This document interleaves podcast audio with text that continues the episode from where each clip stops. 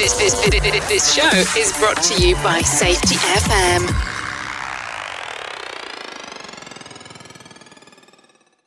What's up, people? Welcome back to Rebranding Safety. We're coming to the tail end of our Safety 1 and Safety 2 mini series. So let's jump into the intro and tell you more about today's guest. The problem in safety isn't deviation, it's complexity. Health and safety has gone mad. Health and safety is trying to unpick having gone mad in the past. There's no one solution and one problem. The problem is that we are looking for one solution. Does the structure of the team allow them to flourish? Feel safe enough to be uncomfortable. The environment defines our behaviors. People aren't the problem, they're the solution. Rebranding Safety, crushing the stereotype. Brought to you by Risk Fluid. Hey everyone, welcome back to Rebranding Safety. We do it exactly what we say on the tin. We're here to change the perception of health and safety. We do that on YouTube and we do that here on the podcast. So if you're new here and you're watching on YouTube, hit subscribe and the bell and all those thingamajiggies.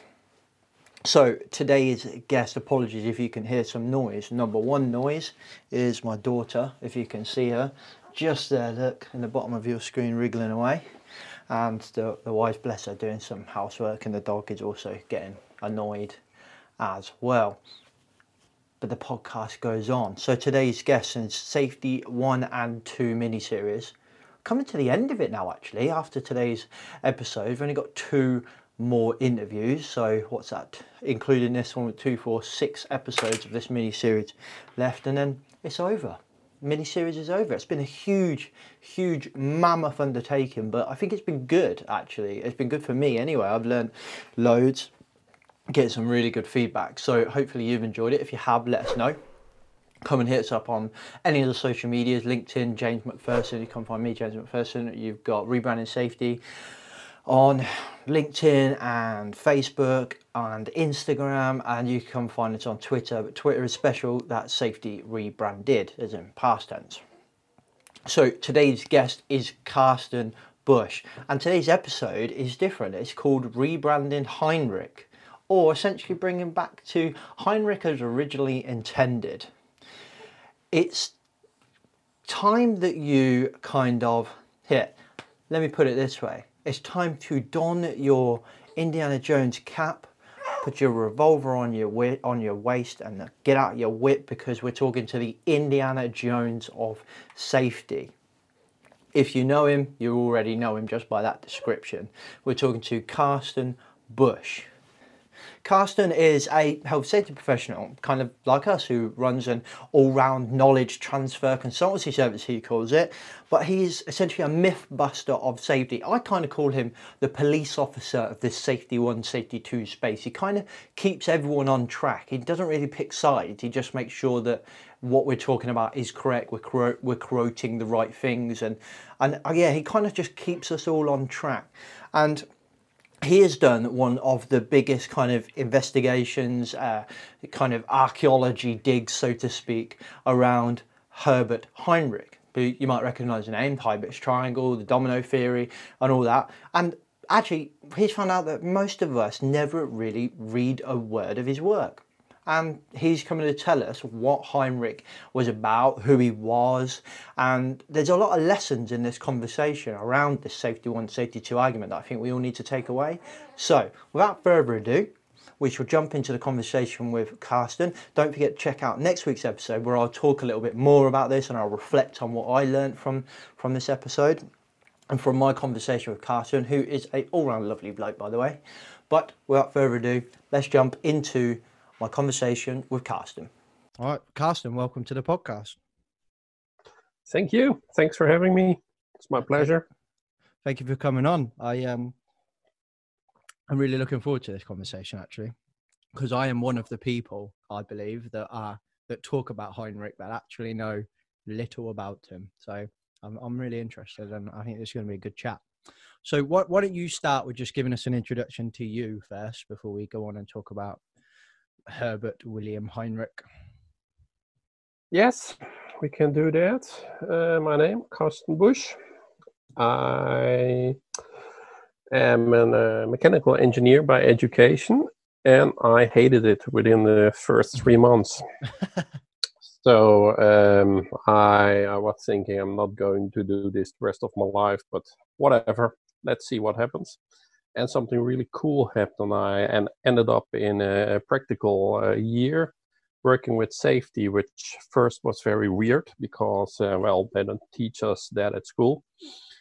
But I loved it, and so uh, when I graduated, I, I went looking for jobs in that direction. I was lucky, and I've worked quite a lot in railways, various uh, railway uh, related uh, companies.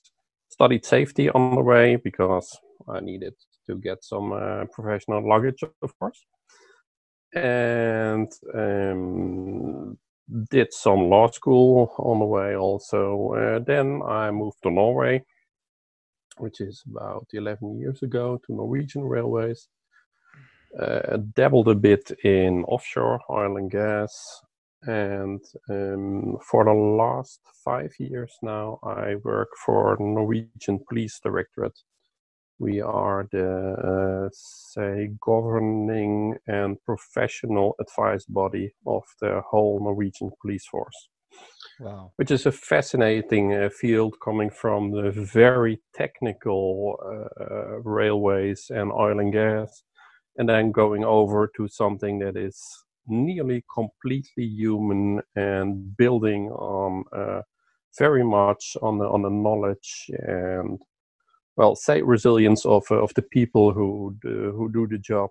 And it's it's fascinating. And i had to really and i'm still having to rethink uh, safety. Mm. so that's that's super cool. Yeah. And a few years ago i i decided i needed to to um, well do something uh, formal about my uh, knowledge, which I had built up, and I uh, enrolled in the Human Factors and System Safety uh, program at Lund University. Uh, and I graduated last year, I think, there. And now I'm on the teacher team of that program too. Well, teacher and tutor. I help students getting through the first year Cool. which is super cool. Awesome. And I'm a confessed safety nerd, geek, whatever. yeah. I love a confessed safety nerve. I love it. Like like the rest of us are secret safety nerves. Like we're, we're yeah, cl- clo- closet safety nerds. yeah, I- I've had my coming out some 15 years ago. So How was that conversation with your parents and your family? Um, just, I'll tell you. yeah, yeah. I'm a- I'm a well, we knew it all along. yeah. and then, Oh, I then love there this, uh, and and we are actually having uh, discussions about it uh, at home sometimes. There's a clear sign when there's uh, on your, on your uh, nightstand when there's a, a professional safety book and not some crime mystery or something. Yeah, yeah. And I tend to to alternate the two. That I read something professional and then. Well, safety book, and and my wife sometimes says, "How how can you relax? It's about statistics." And I say, "Yeah, but I I like reading about statistics." I, I'm ex- I'm exactly that exact thing happens to me. I'll read like like leadership or safety books or like human resilience or anything, and I've just a massive queue of books now because I'll someone I listen to a podcast and someone will say, "Oh, this and. I've wrote this book." I'm like, "Oh, I'm gonna buy that book," and uh, and I can't keep up with them all, so I'm reading books. But then I think the thing that slows me down is I get to a point where I'm like, I do fancy just a bit of fiction or do you know what I mean, like a murder mystery, just uh, maybe Yeah. you know when you work in safety, do a podcast in safety, and then read safety or resilience or something in bed. You do kind of you know toss and turn at night, muttering risk assessment and resilience and capacity and Yeah, Uh, yeah, yeah. Been there, doing that. yeah. And my wife says exactly the same thing. How, how can you relax after you're reading a book like that? And I'm like, "Mm, I don't know. I think the point is that I, my brain works so hard whilst I'm doing it that I just kind of doze off. Yep, yep. but yeah, that's uh, quite interesting. Like, like you say, like you say, working for the police force, you know, and that that shift is quite interesting actually. And I, and we, we I want to get into talking about Heinrich, but I think that I'd be interested in like how you kind of dealt with that shift from, like you say, a real technical, uh, you know, like rail and stuff like where your your probably main driver is kind of like avoiding the risk. Whereas in the police force, it's kind of like you know we, we are in the risk and and a lot of the time we're Yeah. going towards the risk our job is to is Yeah. to you know control that risk for to protect other people it's interesting i've got a member of my wife's family she's um she's part of the like armed response in the uk and uh in in Hmm. luton which um has a has a reputation if you don't know england but luton has a reputation for being uh, extremely rough well excuse me i didn't put my phone on silent um and and it's interesting when I talk to her about it, um, and and and we say, you know, what in my job, I'm trying to trying to get people to avoid risk, or we we try and control it as much as we can, and, and do all that stuff. And her job is, you know, there is a risk, and she's literally going in that direction. How did you find that kind of shift? That must have been a challenge. yeah, well, now I'm I'm working quite quite uh, distantly from from the uh, frontliners, of course. Mm. But I, but I do have contact with them, and uh, at my job interview, this was one of the arguments I had. Uh, uh, they asked me for my motivation, why I was uh, applying for the job, and I said, "What fascinates me is the uncertainty and how you deal with uncertainty." because uh, in railways where I worked at the time, uh, you, you, you have this this job in the middle of the night somewhere on the tracks, and sure, there's some uncertainty. What's the weather going to be like? Hmm. But the the big risks. Um, you can rather control. You just shut down uh, the the electric current. Uh, you stop the trains, and well, So that, that that's the main that's the main stuff Mm. and then you get some surprises maybe uh, uh, there can be a landslide but yeah okay but if the police uh, is called upon uh, to to fix something in the middle of the night there's noise from the neighbor house well, could be walking is it a anything. Mm. party going on are they playing the tv too loud is uh, somebody beating up his wife is there a Mm. burglary uh, so it's it's massive uh, uncertainty, and how do you deal with that? And most of the time, they do so very successful. Mm. So that there's this this built-in resilience or uh, capacity to to handle that that wide range of uh, of variation, and then that, that's really fascinating. And I, I still haven't found the real answer, but uh, one factor in it uh, is is uh, uh, the training. Uh, we have this uh, this training facility uh, for people working with um, what shall I say, drug uh, drug plantars and where they grow marijuana and stuff. Yeah. And they actually uh, train people uh, for the situations they will uh, go into.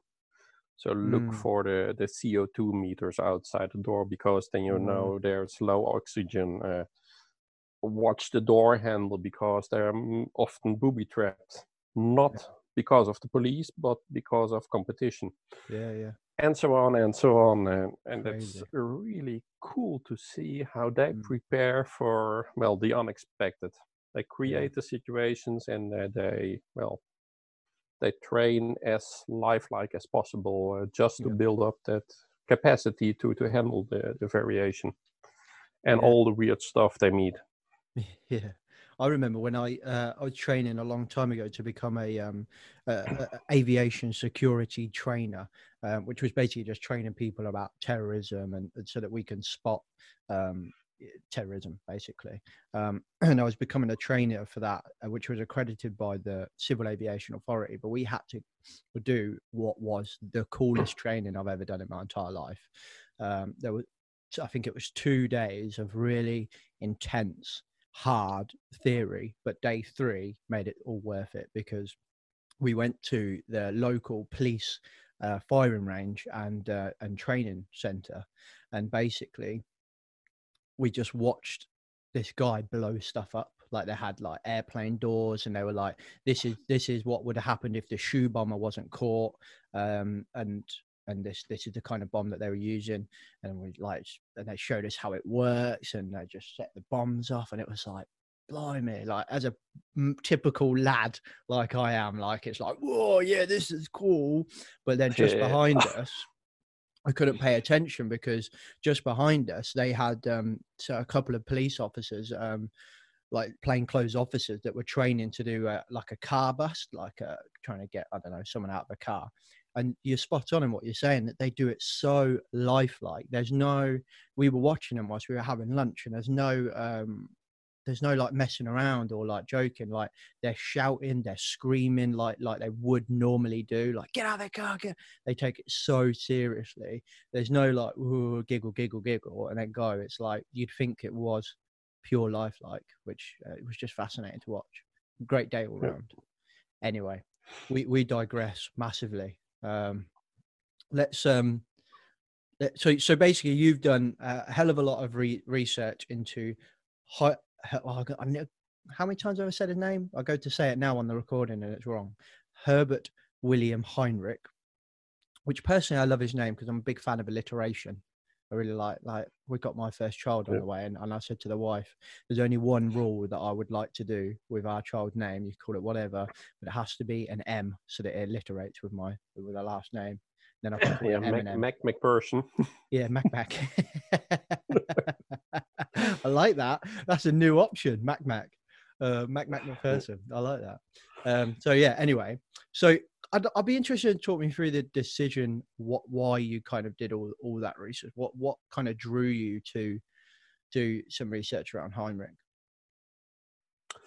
Yes. Um, well, I the the origins uh, go uh, a while back uh, when I uh, switched uh, jobs. I went from one railway uh, company in the Netherlands to the railway authority. what I am there now in in the UK, I think it's a Network Rail. Network Rail, yeah, yeah, it's ProRail in the Netherlands.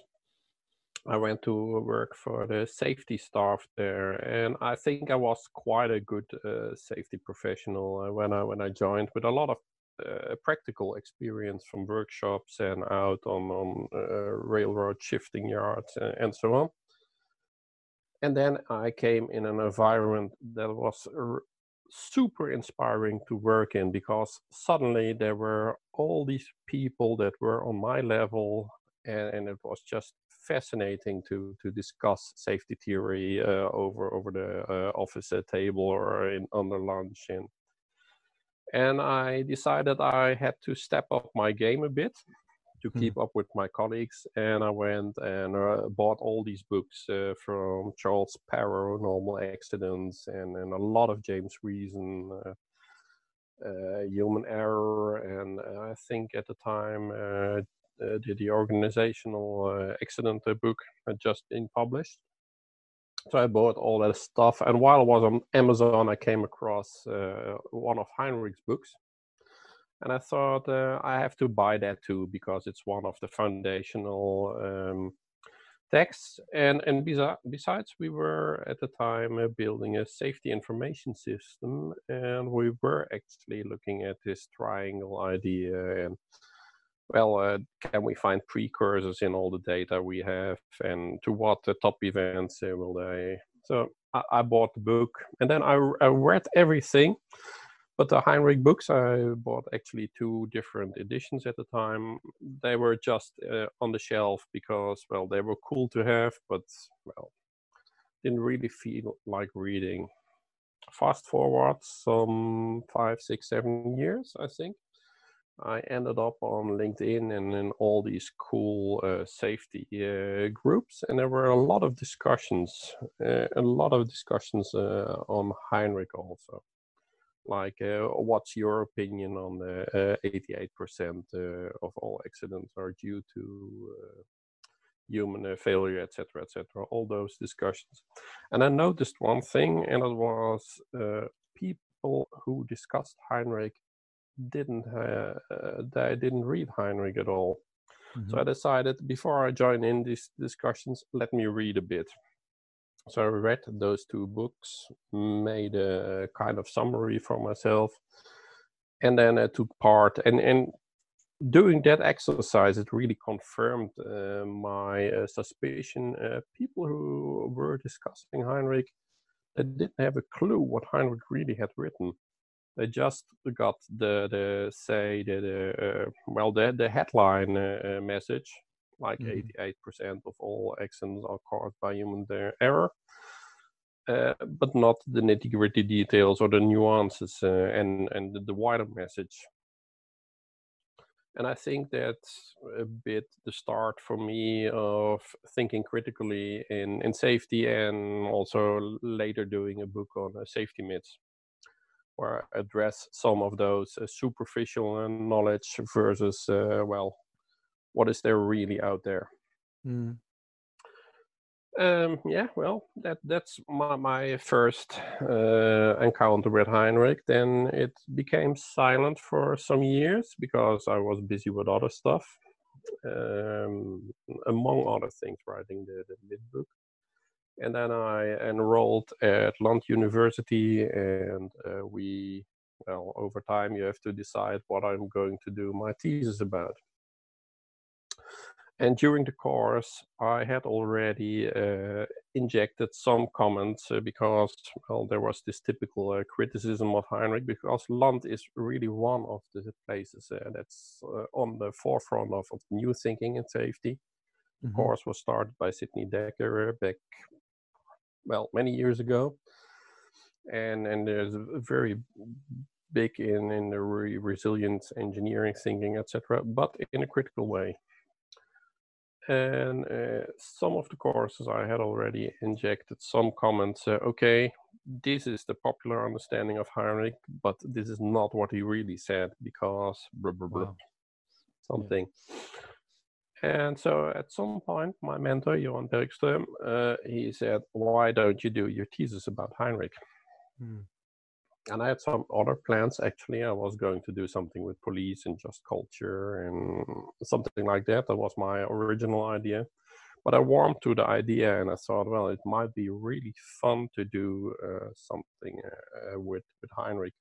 For example, exploring some of the questions that I had, uh, like um, uh, why was he focusing on uh, direct cause, which from today's perspective uh, doesn't make sense at all Mm. or uh, why did he uh, focus on the human uh, so much if he did so Mm. and well eventually it, it became that subject then and um, in my thesis i then uh, decided to to contrast how uh, new view talks about heinrich what heinrich actually did and why it did se- make sense for both parties to do what they did which is well the subject of my, my thesis in a in a nutshell. And then, having done that, I uh, decided to write a book about uh, Heinrich and his work, just to make it available uh, for uh, the well others than myself. Uh, Heinrich's work it's very hard to find Mm. primary sources. His books have been out of print for 40, 50 years. Um, some of his papers and one or two of his management books can be found online in online uh, libraries, but um, he has written so much more, uh, which is totally unavailable. But it's foundational for our profession, and I think it's important that uh, more people see a bit uh, uh, what he uh, actually did right, and then maybe make up their uh, mind and not just well copy something that uh, Dekker said or that Geller said or Mm. whoever said or what Carsten said, of course, because I can be wrong. yeah, we'll I all be misquoting wrong. you in a couple of years. You watch. Yeah. have you always been quite like a critical thinker? Like, have you always been that way inclined, like to not join the argument, read the book first, or, or was that like that? That's quite interesting because I, I think that's a rarity I- to be like that. Yeah, I- I'm not sure when it started. Hmm, But I think uh, uh, the, the the Heinrich experience uh, was a real tipping point for me. But I think I, I actually it may be one of my mentors at the workshop who uh, who helped me doing my uh, bachelor thesis for for the safety study. Mm. actually uh, helped me think very critically about uh, the uh, management program we were enrolling at the time, Because it's easy to which get was very much uh, following the, the regulations. And I'm now really thinking aloud.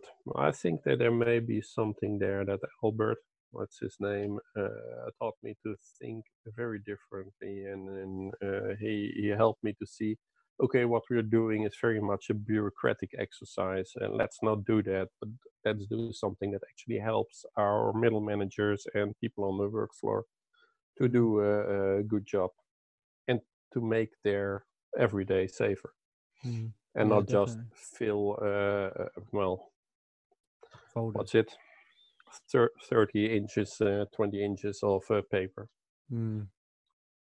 Definitely. Be- That's, uh, because the head office said so. Yeah, yeah, interesting. Let's uh, we we could end up going down the rabbit hole if we if we get onto that, especially with me because I, I get my soapbox there. Um, let Yeah. let's uh, let, why don't you why don't you give us an introduction into into the actual man that was was Herbert hein, William Heinrich Heinrich, um, because I think I think to your point, like we we take all those helicopter views, those one-liner quotes, those those things that we all know that we'll probably discuss later, like the triangle and the dominoes and and, and the eighty percent, eighty-eight percent uh, human errors and all that, but we don't really know the man at all. So I'd be interested in just a bit of an insight into him. Yeah, and uh, that was one of the important undertakings in my in my uh, research actually, because um, I planned to find out why it made sense to him. Mm. And one thing you can uh, do normally is go to people and say, uh, "Well, James, why why did you do this? Why why did you write it like this?" And then you are probably going to rationalize what you're, and then we have some proxy of what, what you were thinking. Mm. uh, that's not possible with Heinrich, of course, because he's been dead since 1962 Mm. and uh, well, we're, we're in safety and science and not in seances and stuff like that. so uh, what what I uh, I try to get as close as possible uh, to to the man by trying to understand who was he, what did he do, where did he come from, um, and so I reached out to uh, some people. One of those is Paul Swuste. Uh, he is uh, he was uh, because he's retired now uh, connected to Delft University in the Netherlands, and he has done quite some uh, good work with a couple of colleagues on uh, safety history. Uh, he, under his leadership, I would say, um, this group has written some great papers in a safety science journal. Uh, and I will come with a book, I think, early next year about the history of safety. Highly recommend it. It's out in Dutch already, uh, last year published, uh, and I, I read the Dutch version, and I'm now doing an English version for uh, Routledge. Uh, so they, they did some great work, and they were able to provide me with uh, some of Heinrich's uh, papers, which they had managed to get hold of uh, uh, during their work. Uh, in addition, I, I tried to, to find all the, the uh, various edition of uh, his book uh, because they differ from edition to edition.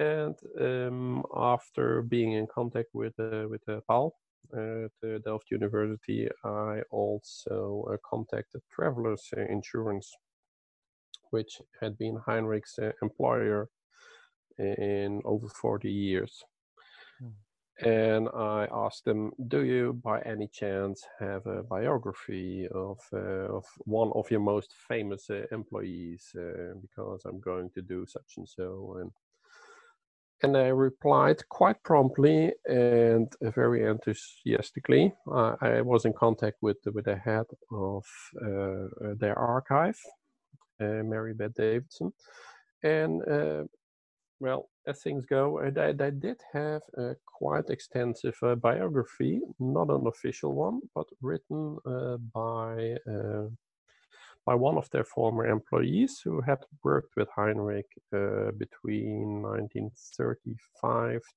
till Heinrich's retirement in, in the 60s. Cool.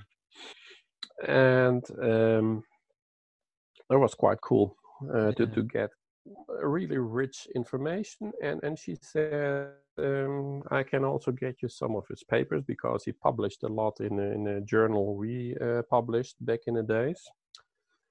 Um, and um, here's also the address of uh, one of, of our former employees. He's retired now, but he uh, actually uh, uh, interviewed the guy who wrote the biography, uh, and he may be able to to give you more information.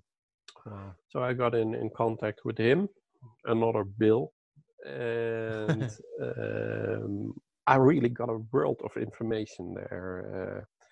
Uh, I got uh, original notes by Heinrich, uh, where uh, his first speech, for example, which was typed out and with some comments in uh, in- in writing and Wow. and some meeting uh, notes of meetings and original papers and so I managed to do some good uh, safety archaeology and uh, on the way i found also a bit then uh, about heinrich uh, the person because they, they had this this uh, in-house magazine for employees and there were some minor some small articles of social activities and so on Okay. and of course, I did some digging on, on sites like uh, ancestry.com and, and the like to just Mm. find out the basic data. When was he born? Who was he married to? Who were his parents, etc.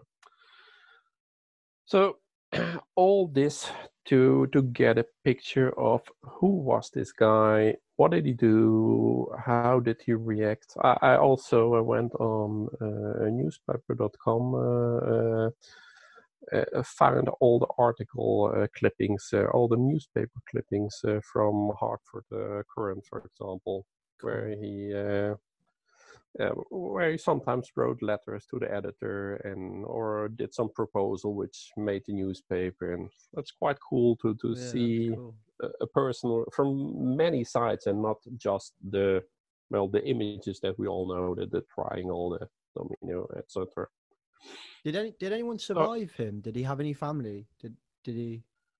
Uh, yes, his wife survived him, and he, and and a daughter who probably died in the 2000s. But but I haven't uh, been able to to trace back uh, Mm. where they are, or if he had any uh, grandchildren, Hmm. which is really a shame because I would have loved to to get in touch with them. Yeah, that would have been amazing. But some, some somewhere the, these uh, internet databases are great, but they stop Mhm. someplace, and then I just didn't have the time and resources to to go and you know, apply to some civil uh, authority and can you find Yeah, for yeah. me and yeah, all that. Cool. Sorry, I interrupted you. No, no, no. It's it's something I really would have liked to do, but yeah. Yeah, it would have been fascinating. it's like- hello, it's a masterpiece. I'm just here because uh, there's there's a whole profession that absolutely slag off your great granddad's work, and, and I'm trying to work out if he was really bad or actually was he any good. Would yeah. you mind a chat? I I did actually track down one of his associates, uh, the son of his, uh, his son, and, and got a good conversation, but he didn't know anything about Heinrich, regrettably. Yeah. Anyway, um, this this was a very long introduction. Uh, be, why I uh, why I wanted to dive this deeply into uh, into the man's uh, life, just to get to know and understand him a bit, uh, to be a bit more comfortable, uh, to make some assumptions about why things might make sense for him. Uh, well, Heinrich, in a nutshell, uh, he was born in, and now I have to be very careful. Let me just look it up. 1891, I think it was. Oh dear. I have the manuscript of my book lying around here, but it's 18 86, I went for the wrong date. It was one of the, the big questions at the start of my uh, research. Uh, when was he born? Because I found uh, uh, conflicting sources. Oh, wow. But this this Bill, the former Bill Lischeit, the former uh, employee from uh, Travelers, he actually went to the cemetery and took a photograph of Heinrich's headstone and uh, said, uh, Wow. "Well, he, he, here's the date." Jesus. Yeah, so 1886, he was born uh, um, uh, son of German immigrants who had come to America 10 years before, I think. And um, he went through no special education, like many people at the time. He just stopped working after uh, basic school and he got into engineering. He sailed a bit. He worked for the Navy and at some point um, someone encouraged him to uh, to apply uh, at the insurance company, one of the biggest, Travelers Insurance, and uh, become a safety engineer. Uh, first, uh, boiler inspection because boiler steam boilers at the time it's one of the main most dangerous uh, uh, objects uh, apart from explosives. and well, he in 1913 he became a boiler inspector for them, and that's we could say his real start in safety. Served in a in the navy during World War One, just a bit at the end. Uh, went back uh, to um, to the travelers after the the war and uh, got into a management role there for the uh, inspection uh, department or part of the inspection uh, department. And that's when you see uh, uh, really that he's had his formative years and he picks up, uh, uh, well, stuff and he starts giving presentations on, on safety, safety organization, uh, safety, uh, safety management, we would say today and accident prevention because that's the thing. And that's one of the really interesting uh, things for us today i think uh, to to consider the role of insurance which was quite different at the time from how we experience ex- uh, insurance uh, as well ordinary people. Because we pay insurance and then if some uh, something happens to your car you hope you get some uh, money back. But often it's it's a battle against bureaucracy and they don't want to and whatever whatever they're just in it for the money. That's how we see insurance. At the time that's of course one uh, part of it uh, insurance companies were for the money. They, they wanted to make money, but they actually had a super active role in uh, in preventing accidents and improving workplace safety at the time Oh, wow. for their own good, but also um, for the good of the people, the, the workers, and the employers that uh, that had their insurance uh, for the work workers' compensation uh, with these companies. So these companies, and I think uh, Travelers was really in the fore there.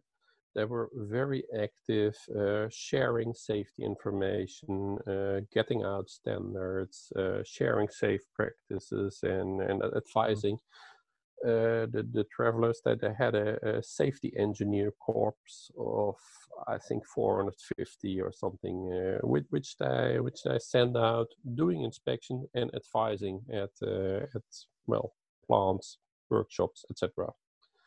to improve safety. So Heinrich was one of them. Uh, he he became also a, a manager of, of uh, these some of these safety engineers and at some point um, he started doing uh, some research studies. And uh, the first uh, thing he came with was a ratio for hidden cost. Because uh, if an accident happened there was direct cost uh, the, the, the medical treatment work hours lost etc but um, he said uh, there's a lot of other costs uh, attached also because uh, other people stop working. You have to to um, yeah to hire new people. You have to train people. Uh, there's a lot of production. Blah blah blah. Mhm. And on average, uh, they calculated it's one to four, and in some uh, industries like construction, probably even higher and that was uh, his breakthrough uh, message, um, which probably has done a lot of good for safety uh, because this was an easy to remember uh, number, um, which uh, people had been work, uh, waiting for. How do we convince managers to invest in safety? Uh, this was actually uh, the, the, the, the precursor to uh, if you think uh, safety is expensive by an accident Mm. they now could put a number to it. Yeah, yeah. If James doesn't come to his work, okay, so it, it costs you uh, two days uh, time um, calculate and do it times five because that's the real cost. Oh, that's a lot of money. Well, uh, may, maybe we should buy this, uh, make this guarding or whatever. Yeah, yeah. So that's that's what what really got him going. Uh, he he made, I think he even made some headlines. He he made national paper with it, Wow. even though it wasn't new at the time. There were many others who had proposed something similar, but uh, well, he put a number to it based on something. we just have to trust him uh, that uh, that well how he did it was uh, was okay. Mm. But yeah, he, he gave people something, safety people something they had been waiting for. A very convincing argument. Mm. And I think on the back of that success, um, he went to do other studies. And then uh, the next study was uh, what causes most most accidents. And there comes the, the infamous uh, uh, 88 uh, percent, hmm where uh, his people sat and took tens of thousands of uh, uh, accident reports, went through them, and decided was this caused by human uh, uh, cause or uh, machine or physical cause, or was it a freak accident that couldn't be prevented? And well, that's the that's the the ratio: two percent non-preventable, ten physical factors, and original. This is quite interesting. They said 88% uh, are uh, causes of a supervisory nature. They pointed first at the supervisor because they said uh, supervisors uh, they have the ability to control their people, uh, facilitate their people. So we think uh, they should be called su- supervisory then. And on the back of that study, they came up with what we now know is the safety uh, pyramid, accident pyramid, Mm. accident ratio. Yeah, and well, those are some of his uh, uh, really foundational things, which he which he did within a very short time uh, between uh, the the uh, hidden accident and the pyramid. There's two three years. 1926 to 1929. hmm Then in 31, he wrote his famous book, Industrial Accident Prevention, which collects all these ideas and adds 100 pages of guarding and illumination and, and other stuff, practical safety stuff, some management, some psychology. And uh, he would uh, rewrite the book or update the book every 10 years about 41, 50, 59. Uh, there are new editions. And in between, uh, he worked especially a lot uh, on, on managers. And I would say Heinrich, uh, he wasn't as much a safety professional, he was uh, maybe more uh, a management advisor, management consultant. Mm. That's what, what you what you see if you read uh, Industrial Accident Prevention, his famous book. Uh, we start reading it as a safety book, uh, and there's a lot of safety in it, but it's firstly addressed to top managers. He says so in his book, and uh, it's uh, it's mostly a management book. How Mhm. can you manage safety and do it in a practical way, in a fact-based way? And that's the book. so it's it's not as much uh, how to do safety, but it's how to manage safety and your other stuff too. Yeah. That's one of his other big messages. Integrate safety with all the other stuff you do because you're a good manager already.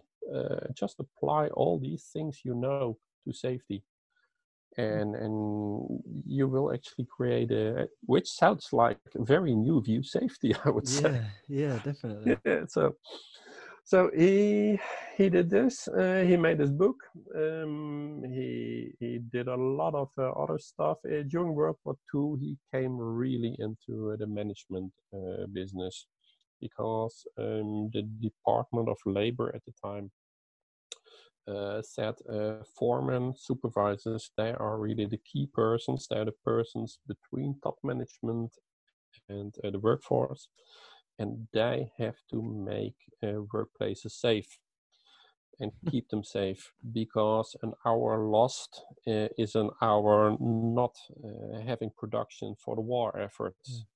And and this was then framed also in there's quite some interesting literature from the time where an accident is framed as a, a well involuntary sabotage. So it's it's as blaming as stuff gets. If you have an accident you're not a patriot. Stuff like that. Yeah well i'm so but uh, uh, so management was really in the focus, and Heinrich started doing during the 40s. You see, he's uh, mainly busy with uh, with the management work. Uh, he did, and I didn't know this before I started. I think few people this. He didn't only write uh, industrial accident prevention, his known book. He also did three management books. Hmm dedicated to uh, first line managers how they can uh, manage in a practical way uh, uh safety and production. he still has the safety background, but he applies the principles also to uh, to production. And um, uh, one of the things he writes is many first line managers, and I think this is also something that's still true today. A lot of first line managers get their job uh, but uh, then it's uh, okay. Now you're responsible. Good luck. Mm. and and he said that we have to educate these people, and we have to educate them in their language and stuff they understand, and we have to give them tools to do the job we expect them to do. Because it's and now I'm paraphrasing. It's just not fair uh, that we give them that responsibility and hold them accountable but don't actually prepare them to do the job. Mm. So that's that was his mission during uh, the 40s, and then well in the 50s uh, he integrated his uh, former uh, work uh, from industrial accident prevention with the management uh, work.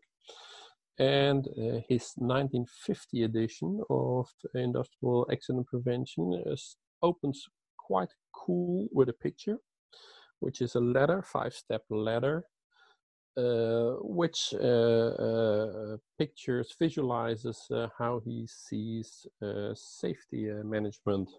It's based on some foundation, mission, vision, that kind of stuff. And then he has kind of, after having the formal pieces in place, safety organization, management responsibility, etc., he builds kind of a plan to check act, not a cycle, but step ladder to get over a wall or whatever it stands uh, against. Wow. To to to go, uh, yeah go up. It, it, it, was really good with with visuals uh, in some way.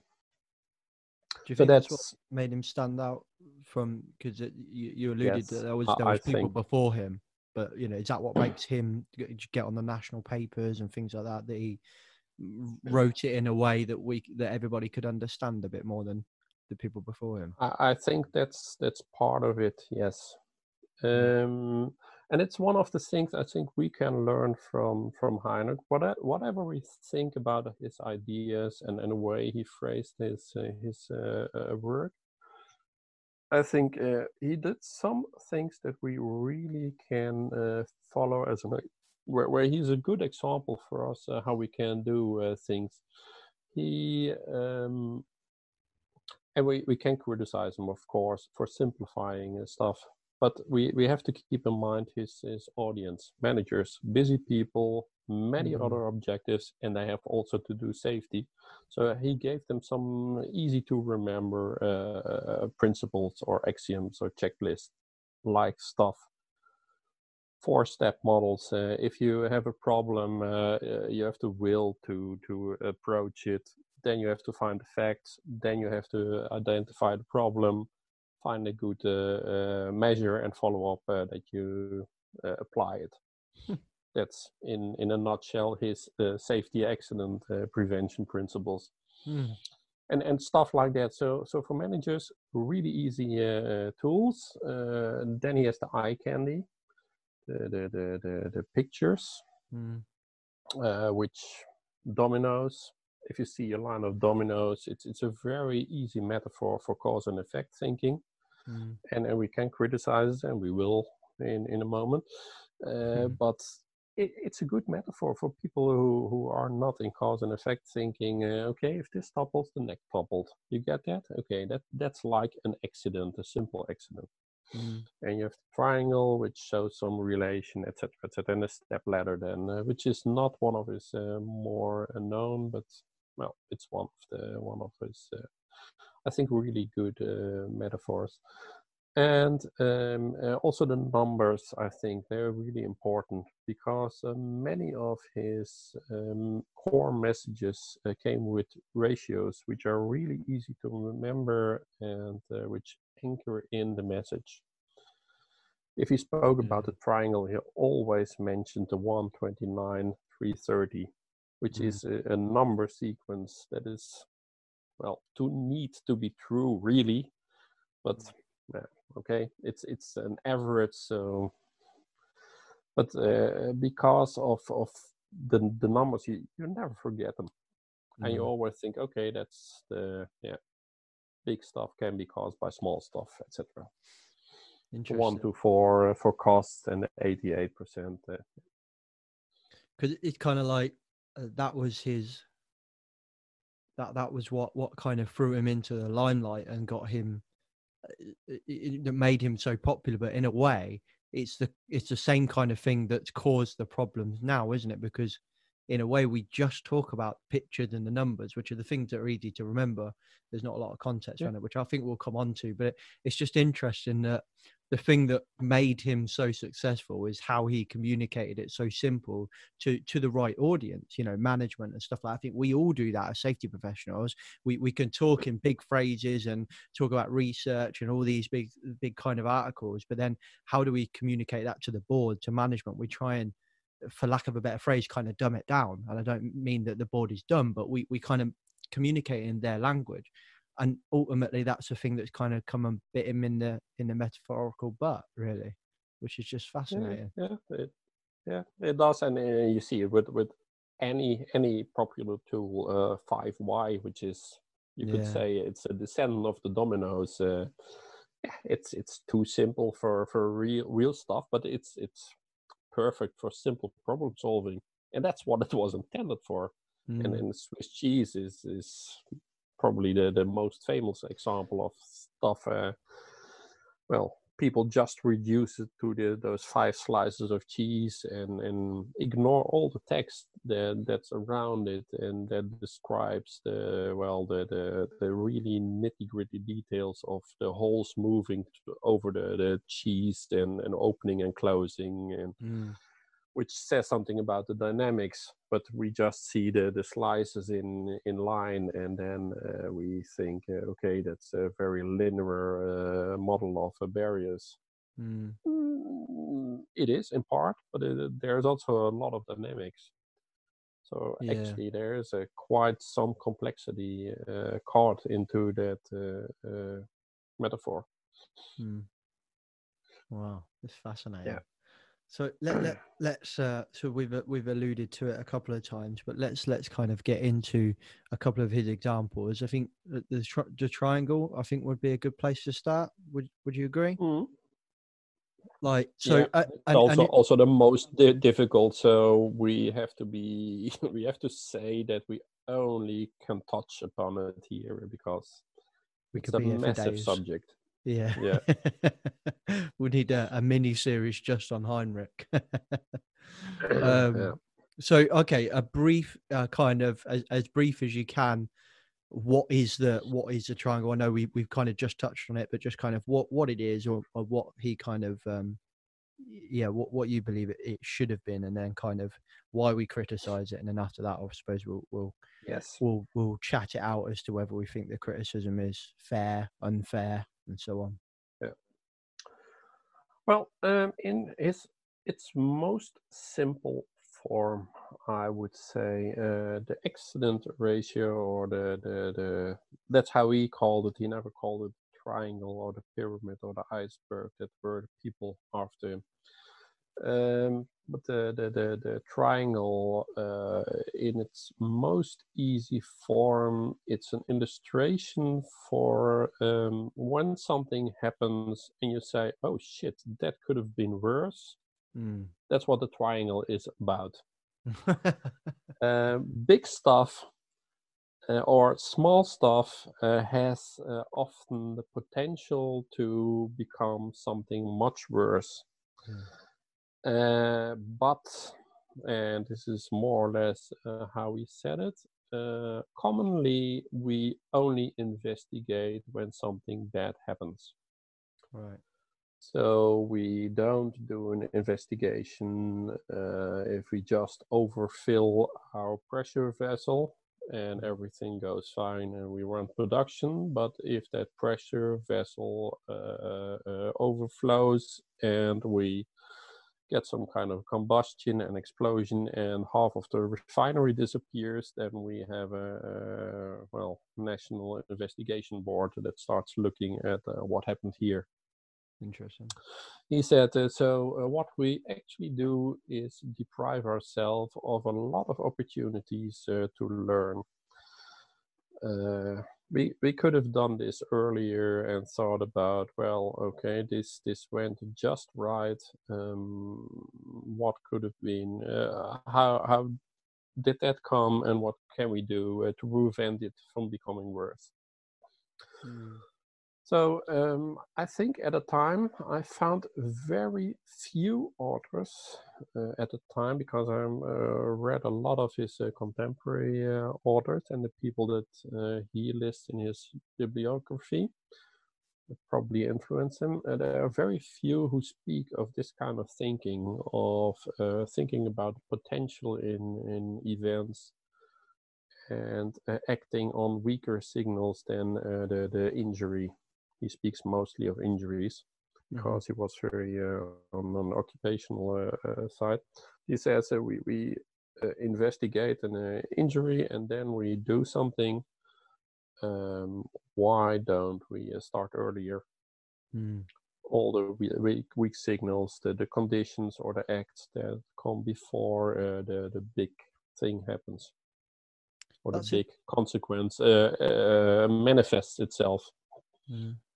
That's interesting because the way you describe that, the the the the, the kind of other examples I've so when you when you're describing it, I'm thinking of um, in in Sidney Dekker's book in Field Guide to Human Errors, I think it is, where he he has the the x and the y axes and then the the wavy lines going up and down, and then a line along the top. Um, that basically says when once you cross this line, that that's a serious accident. But but Hmm. what we what we don't see is that that wavy line is is us making mistakes, you know, every single day. But we we're not crossing the line. We're coming extremely close to it, but we're not crossing. it. And you've got Eric's version of that, where where the uh, uh, you know events go to both sides, and it's success and failure and so on, and they're in the middle. And It sounds extremely similar to to those two ways of Yeah, thinking. there. Wow, but that's not how we talk uh, about it, is it? We don't talk about the triangle. No, like it's it's it's it's not because um, we we don't talk uh, about uh, Heinrich's uh, version at all. I think. Wow. we see a triangle and then uh, we attribute it to uh, Heinrich because he was the first to to come with the idea.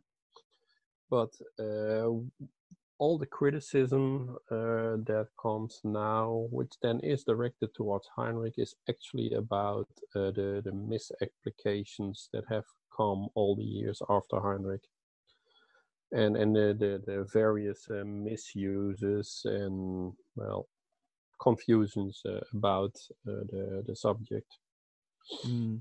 So a lot of the criticism Heinrich are- wa- are- was was actually sorry. No, you Yeah. go.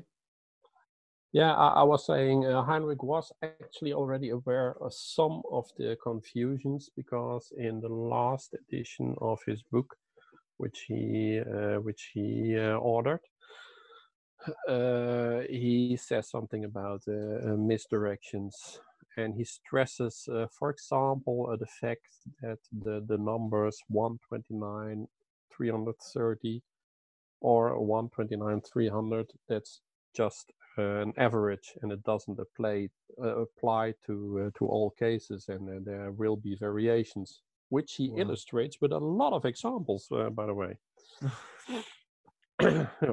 That's fascinating. So he he even he even predicted our uh, our stupidity in safety professionals. He even predicted Yeah. that we were gonna we were gonna talk about this and criticize his work from a helicopter view. That's interesting. yeah it, it doesn't go really deep but th- there are some real confusions and um, uh, one of the problem is for example that people uh, talk about the ratio as if it is a, a law of nature Mm.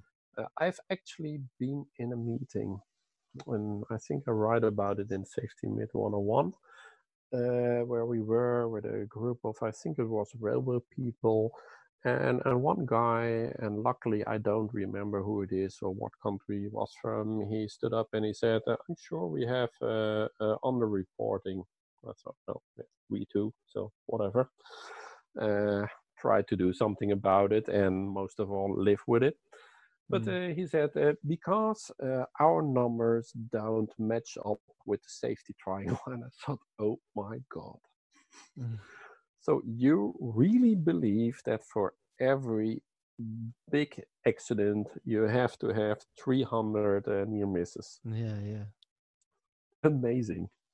And there are a, there's been a lot of research uh, into to uh, various uh, uh, sectors and also countries where they try to replicate and, and find different ratios, and that makes sense because it's it's specific. It depends on the scenario and the circumstances and and whatever. And the numbers don't matter at all. The numbers are just to anchor in the message. Uh, I think. Uh, just an illustration.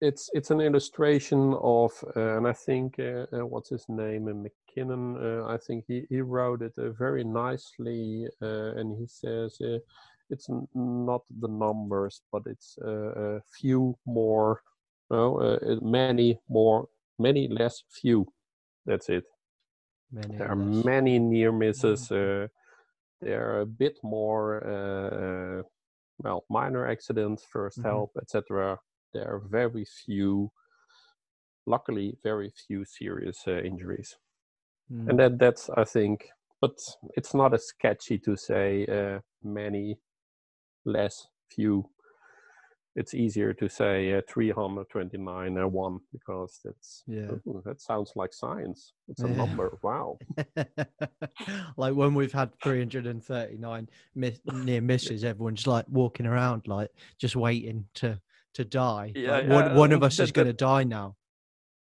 that, that that's the next uh, mis- uh, misinterpretation that people think there's something predictive. Oh, we've had uh, 2,000 uh, near misses, so uh, one of these days somebody's going to die. Yeah. yeah. And uh, no, because you you don't know your ratio. yeah. You can do it for a light bulb probably because uh, you know a light bulb uh, will go within so so many uh, times switched on and off because factories test them for that. but uh, you, you can do it for human interaction and all that complex stuff. is it kind of a problem that that we we we we kind of saw that they were all connected so we we would so for example like you were saying a, a near miss maybe that we were overfilling you know something or or uh, i don't know it might be that you know this one time we were going into a, a confined space, we forgot to test test the the atmosphere, but that time it was fine. You know, nothing happened. It, that that's the that I feel like that's what it's trying to tell us. Is just because at that time it was fine. How many more times is that near miss happening, and then that one time it won't be fine is when it's going to happen. And I think that I felt like the problem was is that we we we felt like say slips and trips were connected to confined space, for example, or working at height. We're saying, Yeah. oh, if we if we have six thousand, you know, four thousand, whatever, based on the ratio, near slips, we're gonna have a death working at height, and it's like they're, they're completely disconnected in a way. Like we, we took it as gospel to say that. You eh, know, eh, all of these near misses are all going to indicate that somewhere in the business we're going to have a fatality and then that kind of i suppose that brings it to kind of say like maybe Todd Conklin's criticism, where it's like that doesn't indicate fatalities because it's like a completely different area. Like we need to focus on the big stuff and not the little stuff. I feel like that's where our misinterpretation was that, that we thought this stuff was directly connected. Uh, there are a lot of companies and also regulators uh, and so on that uh, have constructed uh, triangles uh, where they mesh everything together. Um, uh, Heinrich, he says quite explicitly, this is an average. People tend to forget it, but he says this is an average Mm. of uh, the, the 129, 300 is an average of 50,000 cases, I think. Right.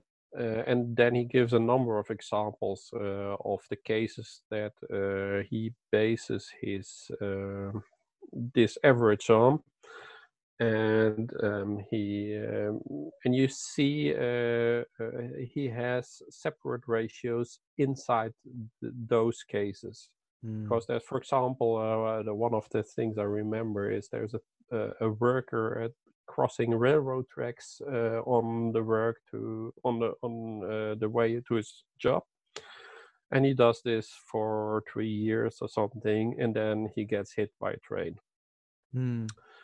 And he's he's not dead i think but he's, uh, severely uh, injured Mhm. and he said this this was then uh, one to some thousand uh, ratio and then he has some other cases with other ratios so he he describes them in his examples as scenario specific and then he makes an average of those specific uh, cases yeah. what a lot of people and regulators and organizations do they mesh all their accidents and incidents together into one big uh, pyramid Yeah. um, Frank Bird, one of the people who came with new uh, new uh, triangles, uh, I think he he doesn't present any specific cases. He just prevent, uh, presents his new uh, pyramid, and then says it's based on I don't know uh, uh, 1.7 million cases or something.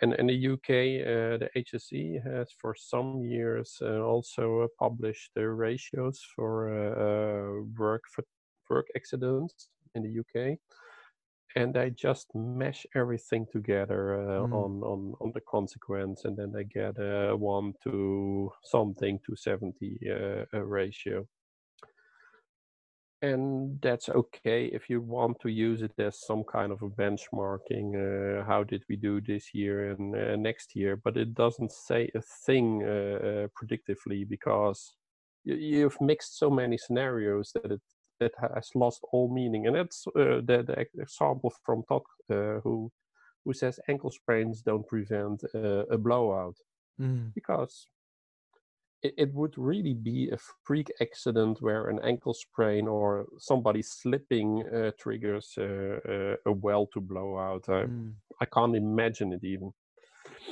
But uh, uh, uh, uh, slipping uh, does, of course, uh, if you do something about the slipping, you can prevent a fatality from somebody uh, falling down a stair or hitting his head really ugly on, a- on a, uh, well, sharp object uh, that's in the neighborhood.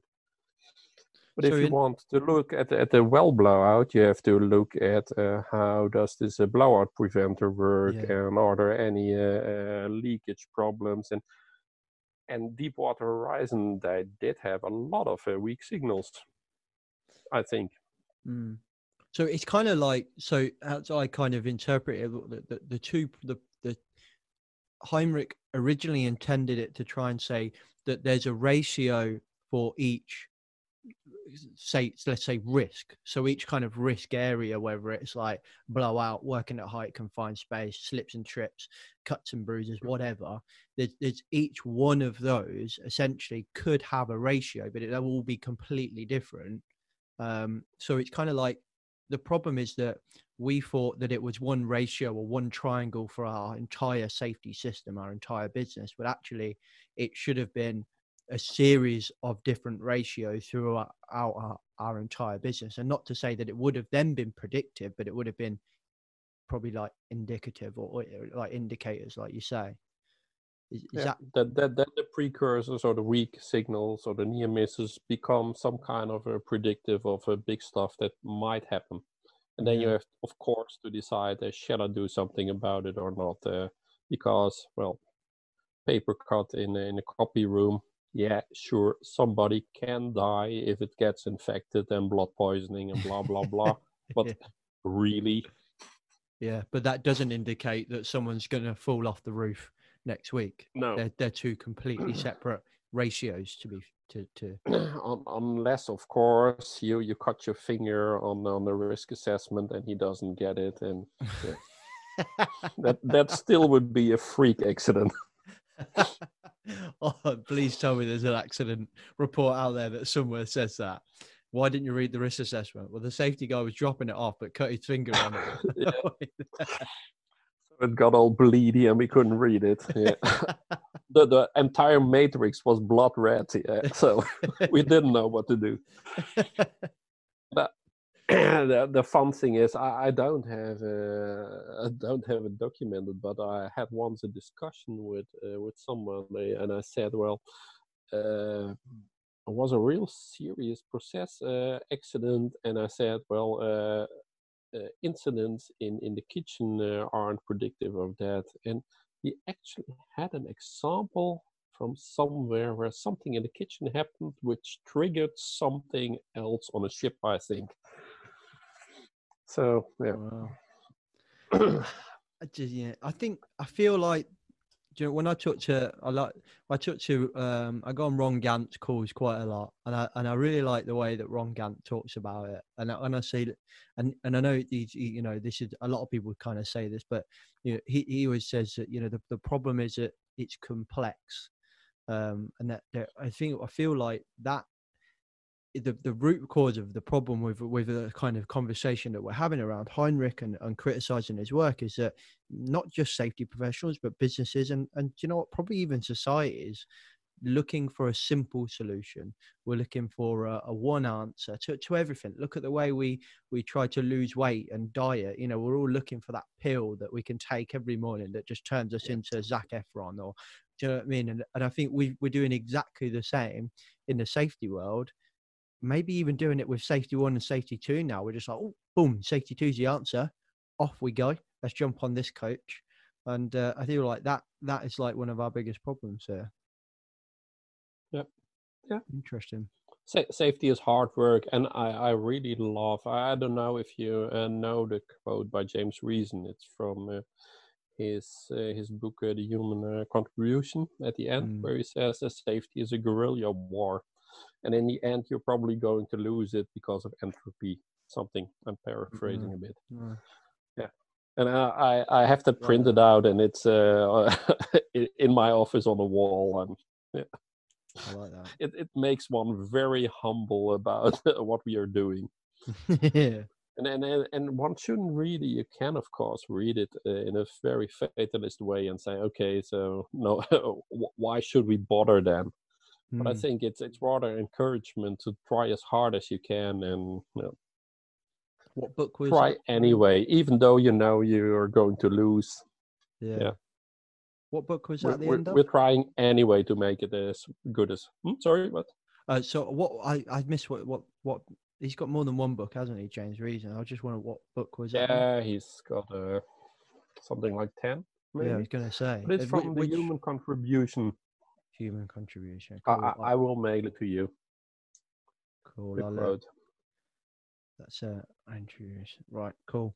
Okay, let let's. Uh, I feel like we've hashed the triangle out. I feel I, I would summarize that the criticism that that we give the the triangle is in a way not fair, but it it is fair to the current interpretation of the triangle. But the problem is is how we interpret the triangle. Would you agree? Yes. I, I fully agree. And I want to add one thing. And when Heinrich spoke of the triangle, uh, he speaks of it in terms of an opportunity. It's a it's a metaphor for an opportunity. Something small happens, and you have the opportunity to do something to prevent uh, worse. Uh, and, and and and it's your choice whether you take that opportunity or not. And of course, you have to choose between various opportunities. So pick your uh, opportunities wisely. But uh, that's that's his main message, which is always forgotten. I think. Wow, I like that. yeah, I, I, like that also, and and it links also very nicely to uh, Erik Hollnagel's uh, latest book, where he uh, around page 45 i think it is where he talks about learning opportunities. Mm. and uh, to me he phrases uh, the the triangle in an other way and then he has also this picture with the x and a y axis and if you look at it it looks actually what is drawn in a, a, a triangle that is tilted uh, into the the axis. Yeah that's awesome. You should just like turn it so it looks like a triangle, take a picture and send it to Eric. and be like, I think you copied uh, this. I, I, I, think he knows. Yep. yeah.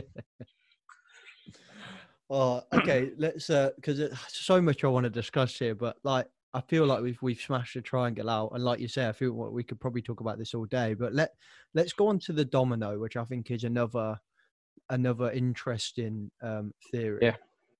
So could you give us like the same thing really like give us an introduction as to what the domino theory is and then from there get into yeah, yeah the the domino uh, theory as we call it heinrich didn't uh, he called it the accident sequence. It's uh, actually one of the and probably uh, the first real accident model um, that was created. Heinrich came with it in 1934 uh, he was not really the one who, um, well, he invented the, the metaphor, I think, and connected it to, to safety, to accidents.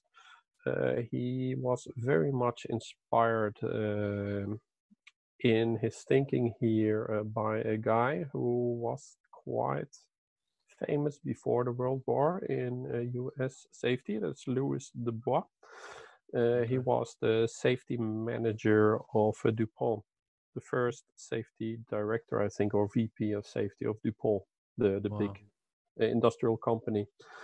And um, he, one of his uh, great contributions to safety, and, and there's several. Um, I really recommend uh, getting his book. It's freely available online about the safety organization, and um, he is, I think, the first to pose uh, accident as a process.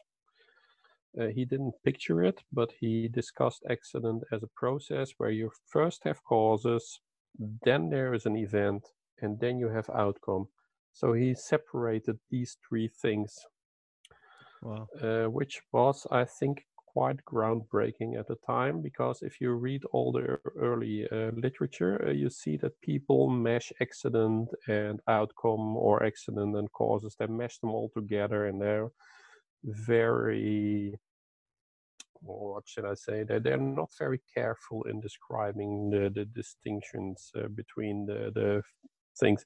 And of course, they're relative because you choose what you choose as cause and what you choose as the event and what you choose as the outcome then it, it all depends where you where you start. Uh, if you choose um, let me take an example. If if i if i walk uh, down the stairs and i uh, slip and fall um, do i start by slipping or do i start uh, by falling? Because that that shifts the the causal the causes and the effects a bit Hmm, You, yeah. It's not the best picture, but yeah.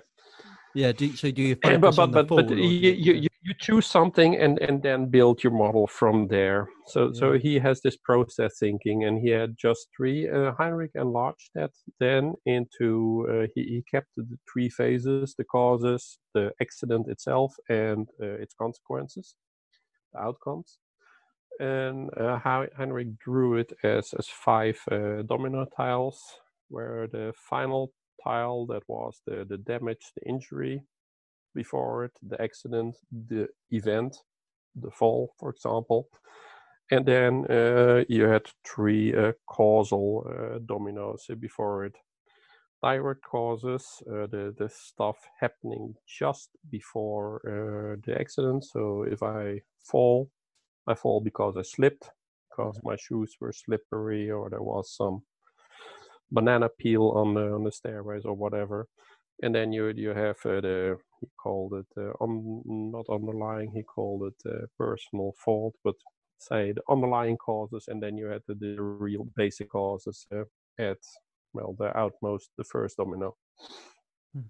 You had three causal dominoes: the accident and the outcomes and that's that's uh, his his domino model. And uh, he said uh, you you can prevent the, the the accident. He didn't focus on uh, on the outcomes. He said uh, to prevent the accident, you have to prevent the uh, direct causes from happening. So you have to get out that middle tile. Mhm. And he actually the draws yeah, first the five tiles, and then there's a drawing of a big hand picking out the the middle domino. So to prevent the other dominoes of falling. And, and what's the what's the criticism of that theory then? Because that I don't see much wrong with with that. No, because for for simple uh, simple events, as I said earlier, it's it's a perfect uh, illustration to describe a, ca- a cause and effect uh, sequence to people. You don't have to know anything about safety, but you, you get the toppling dominoes and Mm. cause effect, cause effect, cause effect. And and dominoes are Um, used quite, quite dominoes. Uh, the the idea of a domino is used quite a lot to describe like a tightly coupled system. Um, which was I remember when someone sent me to a website when I said what the hell is a tightly coupled system. Went there and I watched Yeah. this video and this guy went a tightly coupled system is dominoes. When one falls, it knocks another. And I was like, hmm, that's quite an easy way to think of it. Yeah. So yeah, interesting. Anyway, sorry, yeah, carry yeah. on. So no, no, that's a that's a, that's a nice uh, digression. Uh, one one of the things uh, that I get criticized for is because of the linearity. Right. Because one thing leads to another, leads to another, leads to another, leads to another. That in some situations that's how it is, but often uh, stuff is much more complex like that, of course Right. because also it, it branches out. Uh, mostly there there's some direct thing, but then there there are maybe hundreds of reasons why that thing was there. So Right. that's that's one of the one of the uh, things uh, to to criticize him for. And then you could say, uh, why should you uh, focus on the direct cause? Because that's what he seemingly does. He says, uh, take out the direct cause. Well, that's just thing uh, happening just before something happened. Often human act. There's the link to to human error, etc Mm. um, uh, we have i don't know when you had your safety education but uh, when, when i was educated i was uh, taught uh, to concentrate on underlying causes because they would have the wider reaching and more basic effect and blah blah blah and direct causes are just the symptoms of uh, something wrong in the system Yep.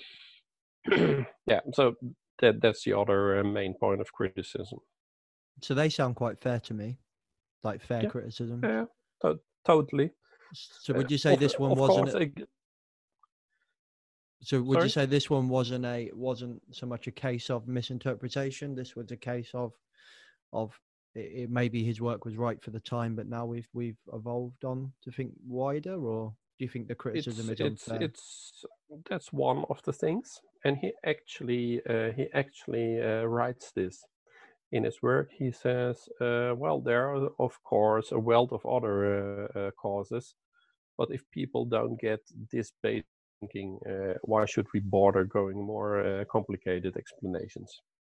Let's just let, let let's just do this easy stuff, and it will probably fix uh, fifty percent of the accidents. And this is more or less what he says. Uh, let's first do this. It it halves the accidents, and then we can uh, see if we uh, proceed over that.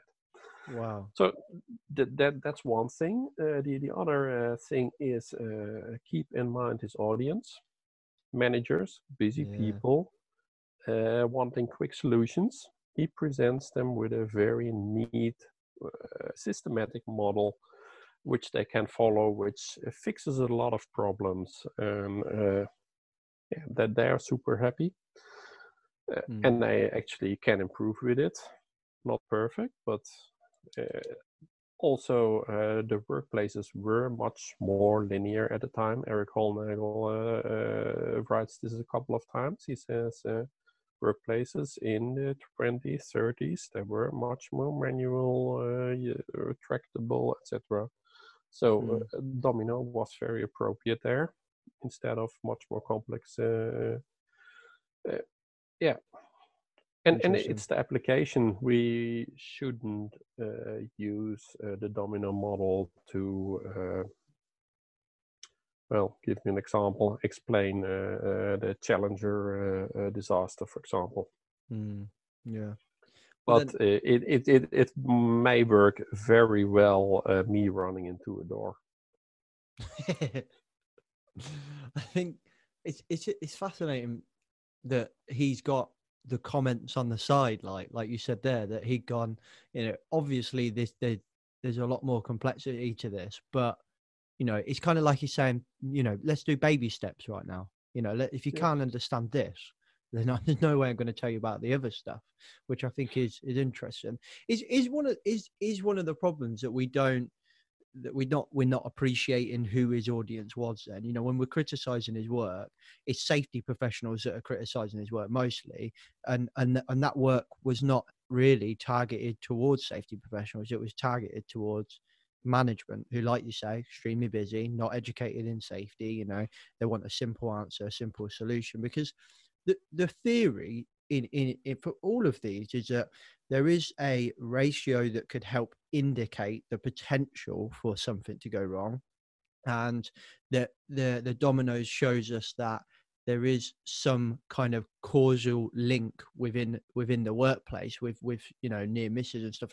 He's i feel like what he's saying to us that the theory in its simplest form still works nowadays. It's still like you know there is some form of connection to to a, to work your way back. It's kind of saying if you were to kind of reverse engineer an accident you will find something because the dominoes kind of says that and and so on and so forth with with the triangle that the problem is that now uh, yeah i feel like the problem is that well I know, I know where i'm trying to go with this is but i didn't want to say the, the phrase local rationality because i've stolen it off of Hmm. you actually. I'd never heard of it before until until i heard your presentation and, and i was trying to say it without saying it but but that i feel like that is what we're missing here. We're just not taking into account what his work was meant for. If that makes sense. Hi- hi- his work was was uh, uh, first and all first firstly I think uh, help to practical uh, problem solving mm. for managers, for workers, for safety engineers or safety professionals as we call them now. Uh, practical tools. He was Mm. a practical man. but then the workplace He, he now wasn't- like he, you wa- say he wasn't an academic, uh, even even though he taught at universities uh, later in his life. Mm. But uh, he was just a practical man, uh, grown up, blue collar uh, background, and well, worked his way up. I like that. Humble beginnings. I like that. Relatable. So with, with that kind of kind of in mind, when we're having those, let's say debates, because they're nice when they're debates, but they, they often descend into arguments. But when we're talking about this kind of safety one, safety two, and, and we're having these kind of debates or Heinrich's triangle, like the debates is good, but I feel like there's a there's a there's a lesson here, and- you you kind of touched on it there with what you said, like how Eric kind of says in his work that you know we have to understand that the workplace has changed and it was a bit more linear back back then, and now it's now it's much more complex. I feel like we lack a bit of a hat tip to some, and that's just the way I kind of do it. A, a phrase I hear a lot from from more reasonable people is, you know, we stand on the shoulder of giants, which I quite like that saying. Hmm. Um, but you know, I always think, you know, we can criticize criticize someone's work if we go, you know, a little hat tip to say, actually, you know, you've done really well. So from from the safety one to safety two kind of argument, just using those phrase phrases just for the sake of this conversation, otherwise it gets unbelievably complicated. But to kind of put them into two camps, the traditional safety and like a, a kind of new view or whatever, we we sometimes lack that hat tip to say, you know, since uh, 74, since the, was it 1974, the Health at Work Act came out, you know, since then, when we, we kind of put all of those acts together, we have seen a massive amount of improvement, especially if you're just looking at like the kind of um, quantitative kind of data with your, with your fatality rates, for example, we, we have seen improvements. But when we criticize the kind of previous way we work on safety or maybe bad safety, we just don't say, great job getting us here, but now we need something else. Like, do you, do you get what I'm trying to say? Like, we we miss that that kind of hat tip a lot of the time. Yeah, uh, I totally agree. And uh, uh, when, when you were talking, uh, I was thinking about this book. I don't know if you if you know it. It's, it's one of the most uh, famous um, uh, management books. I think uh, Getting to Yes. Sorry, say You've heard about that? Getting to Yes. Do you know what? I'm You, you say it, it's one of the, the most famous ones, and I haven't heard of it. management books. It's about a negotiation uh, in basic. Okay. It's a, it's a, it's a great uh, great book, and you will find it uh, probably on every airport uh, bookshop if you get to go to airports ever in the future. Yeah. anyway, uh, but but uh, it's it's uh, yeah it's a million seller, and I really uh, recommend reading it, uh, even though it isn't about safety at all, and it's mostly about uh, negotiation. But uh, we are actually uh, working for uh, for a common uh, goal, improvement Mm. of safety. But whether you uh, are on the BBS side or uh, safety two side or wherever you stand, you, you should work for the common uh, goal. And one of the uh, the the key things in this book, uh, uh, getting the yes, is uh, find this common uh, uh, common goal you have, and that will make your negotiation much easier because it's easier to understand where you both want to go, and then you will probably find and work out uh, some way to do it together. Instead of okay we are here and you're there and well we are willing to give a bit and you get to some really weird compromise or you leave each other and agree to disagree Mm. and and I don't think safety one, safety two, they don't need uh, to agree to disagree. Uh, I think both have, have uh, to bring something to the table to to improve worker safety. Yeah. And sometimes we need a, a, a simple domino or five Y or whatever, just to to solve a, a simple problem. And some things, uh, sometimes we have a really complex problem, and then we need STAMP or whatever uh, other uh, model to to figure out what's really going on here. Yeah, I love that. No, I think, I think, I think that that's one lesson. It's, I think there's, I feel like there's two lessons we can take out of the work that you've done, and I think that is one of them. Is that common goal? You know, we're all trying to do the same thing here. Um, you know, and if we actually stop bickering with each other, we might actually work out that we, you know, we've we've all got something to bring to the table. I feel like the the the other lesson is um he- he's kind of trying to address mis- misrepresentation, and I feel like we we misrepresent Heinrich. Like up from our conversation, um, I I have definitely misrepresented him. Um, you know, I've crit- criticized his work until I heard your presentation and spoke to you today. I would have, you know, been very critical of that stuff, and it was turns out completely not what he's written. And then, and I, I think e- we even do this now in more modern work, and and I, I, mentioned the book earlier, but and it's fresh in my mind because I've not so long ago read it because um, I'm way behind the curve of everyone else. But Sidney Dekker's book in uh, Field Guide to Human Error, I felt like behavioural based safety was mi- misrepresented in there. I felt like we were talking about, I call it good safety and bad safety. I feel like it was bad ex- examples of bad or poorly implemented behavioural based safety that he was referencing, but calling it behavioural based safety and I just felt like you know we we're not learned our lesson here. We're, we're doing the same thing again, which we're just it fueling the argument, fueling the debate by saying anyone that practiced in behavior based safety was completely wrong because this is what we do. You know, we just go, here's a video of loads of real stupid people doing stupid stuff. And now we need to say, that's your fault. Don't you do that? Well, that's not behavior based safety. That's just a poor implementation of behavior based safety, in my opinion. So I, feel like that's the second lesson we can take away from your from your work. Yeah, I, I like that one very much, and uh, I also like that you uh, take uh, uh BBS as an example because last year I've studied uh, quite a lot of the, the foundational texts for uh, behavior-based safety, and of course we can discuss if Skinnerian uh, psychology really applies to, to humans because humans aren't rats and pigeons. Mm-hmm. But on the other side, we, we have to admit that we do react to, to stimulants, so mm. that there's something in it.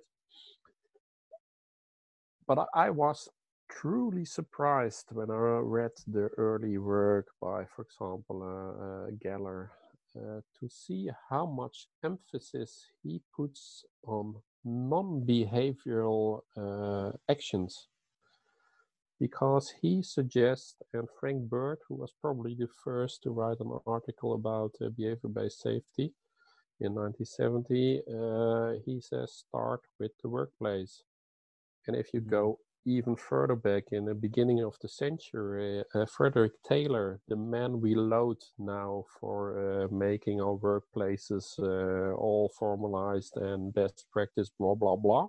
Mm. The first thing he came with was uh, invest in, in, in the environment.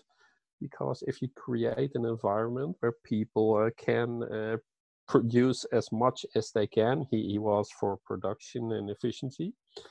Uh, if you fix the workplace first, they will produce more.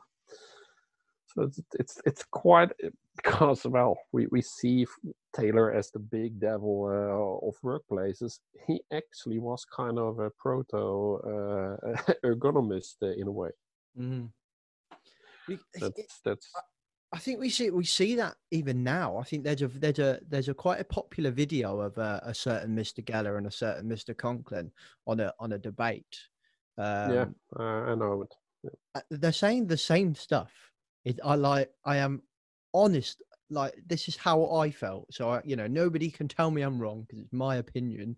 But when I watched that, I was sitting there and I'm like, you're both saying the same thing, but in different ways but yet refuse to agree with each other. Like, and I understand that there's a lot going on here. I understand that, you know, I'm not naive to, to to sit here and say, you know, why can't we just sit and agree with each other and there will be a beautiful place? But like, you know, they're trying to make money, and if if their book sells more than it, I get what they're trying to do. Like, I get there's some of that there. Um, I don't think that drives. I'd like to think it doesn't drive them more than than, than the actual, you know, what they're trying to achieve. But it's frustrating when I sit here and I think, you know, we're, we're arguing where BBS will argue, say Scott Geller says quite a lot, and I say this a lot in the podcast, but Scott Geller says, you know, the environment defines the behaviors, but then Todd will say context kind of drives the behaviors. So it's, but it's exactly the same. We, one just calls yeah, it environment, just one just calls it context. Exactly. Um, and I just, I, I get so frustrated with it sometimes. And I wonder whether you know whether the work you're doing. I know you're currently writing your book, but I wonder whether this is just a thing that we need is to just stop, understand we're all trying to achieve the same thing, and just have kind of open debates. I think a debate is a good thing. I think we can all grow and criticize each other's work, but but do it and uh, from a position of of learning maybe. Yeah, yeah, I, I totally agree. And at the same time, we must be watchful uh, for uh, uh practices uh, going uh, uh, the wrong way, because Mm. you do have shallow implementations of BBS. You do have misapplications of triangles and whatever. Swiss a- cheese and, and you name it, and and uh, the the wrong applications uh, of of safe two practices are just around the corner. Uh, I don't have an example already, but Well, I've I, I- I think it was uh, um, ah, what, what what's his name uh, the, the hop nerd. Uh, Well, I think I, know. think I he- think I know exactly what you're going to talk about, and I think it was actually Yeah, a conversation ju- between ju- me. just culture uh, bit, yeah, yeah.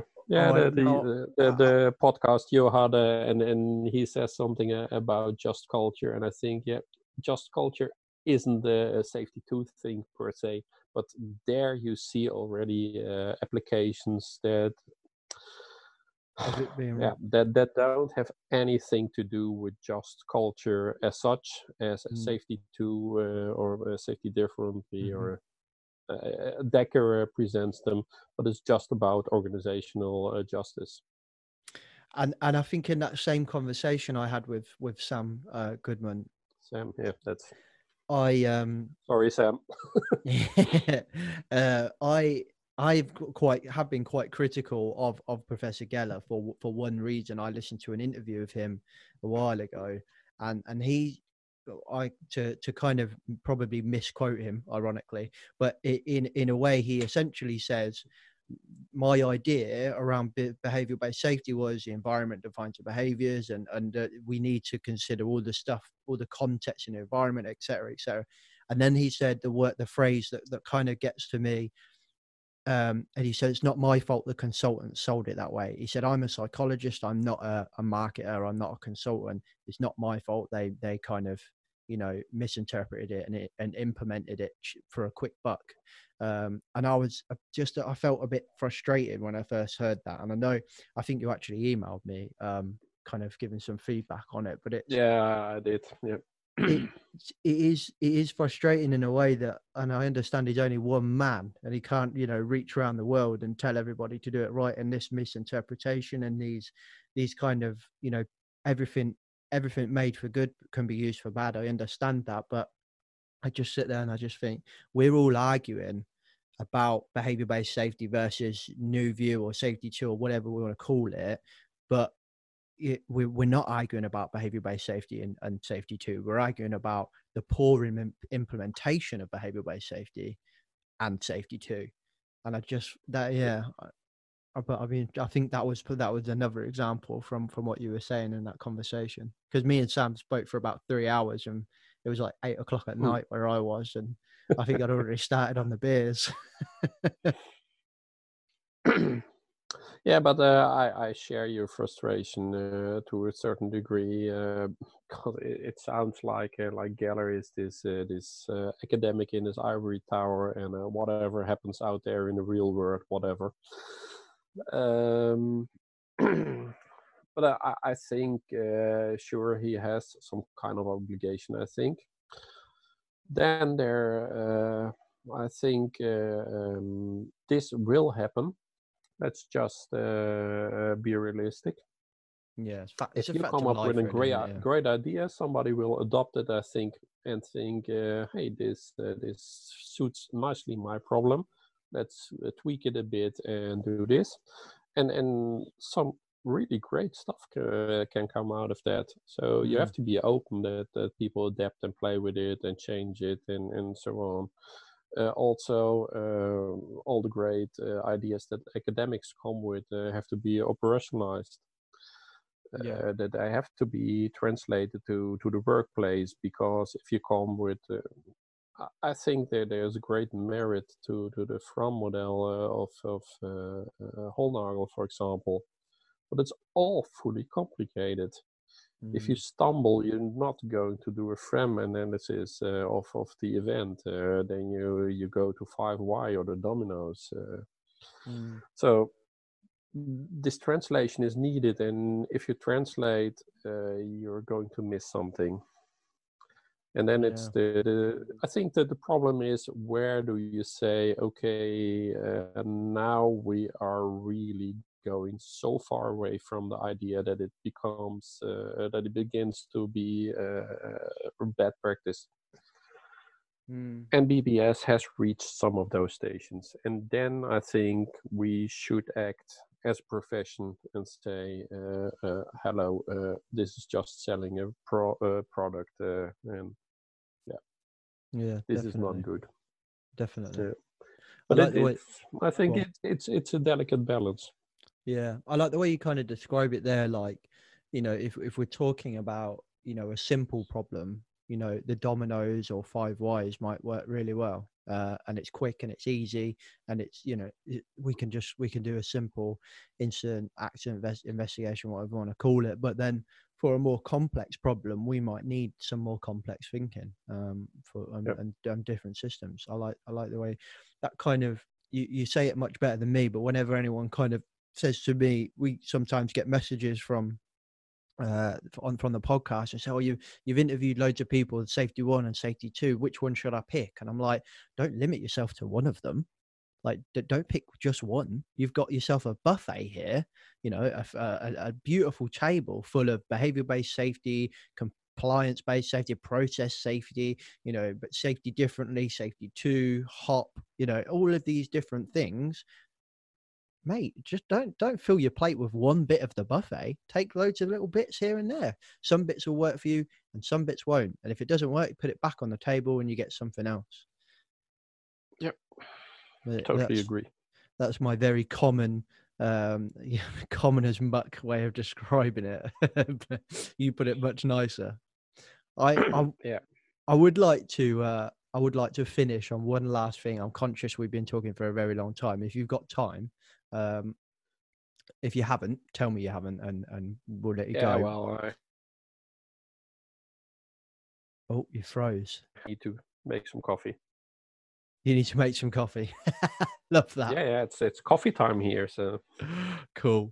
All right we'll, we'll we'll leave that but i just the only thing i was going to say is that i think that i think that we we we do, i would like to finish on it that we that we the conflict is good like these debates that we have and between all these systems is is a good thing for us to have but maybe we just have to do it with a bit more mm, to use your phrase like local rationality to to a point i feel like that would be a good message to essentially finish on I think uh, uh, local rationality it's it's one of the one of the uh, most important things that I have learned in the past few years. If you try to get in someone else's shoes and try to think, why does it make sense to that person to do that, and whether it's uh, about an incident that has happened, uh, don't be on your high horse and say, Mm. uh, well, he should have seen, he should have done, etc. No, but why did it make sense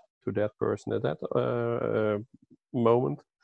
And and the same uh, also um, if you read something, don't think uh, Geller is an idiot uh, because he probably isn't because he he has this degree in psychology and he's a Yeah. professor and so on. So yeah yeah he, he must have done something right and and maybe i can learn something uh, from him so why why would it make sense to him to write stuff like that and that it's what i tried with heinrich and what i'm trying to do with anything i read now Mm.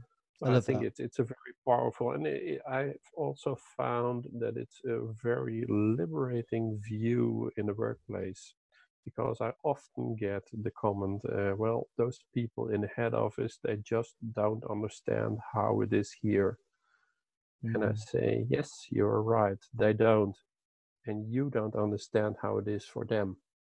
yeah Because you do actually live in another world than the director.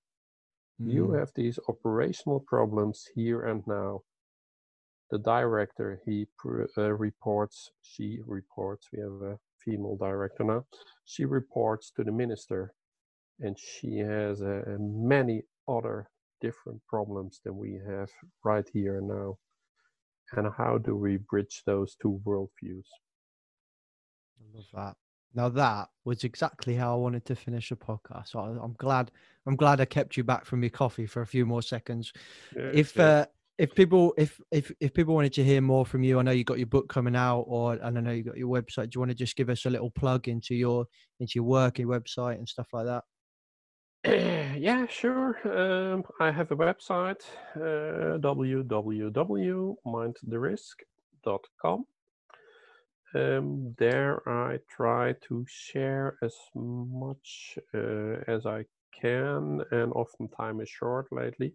But there's a lot of uh, reviews and recommendations for books. Uh, I'll step up a bit in the future. Um, I'm establishing also a Heinrich space there where I'm going to share some of his work or at least direct to his work uh, to, to make available what's uh, possible legally. Uh, and well, link to my thesis and well, podcasts like this. Awesome. Yeah, I'll put the uh, I'll put the link to your website in the description below so everyone can check it out. I had a look there as well whilst we were um, prepping for this, and it's, it's there's a lot of stuff on there. So definitely, yeah, and, and you out. can can find to links to order my books, of course. So of course.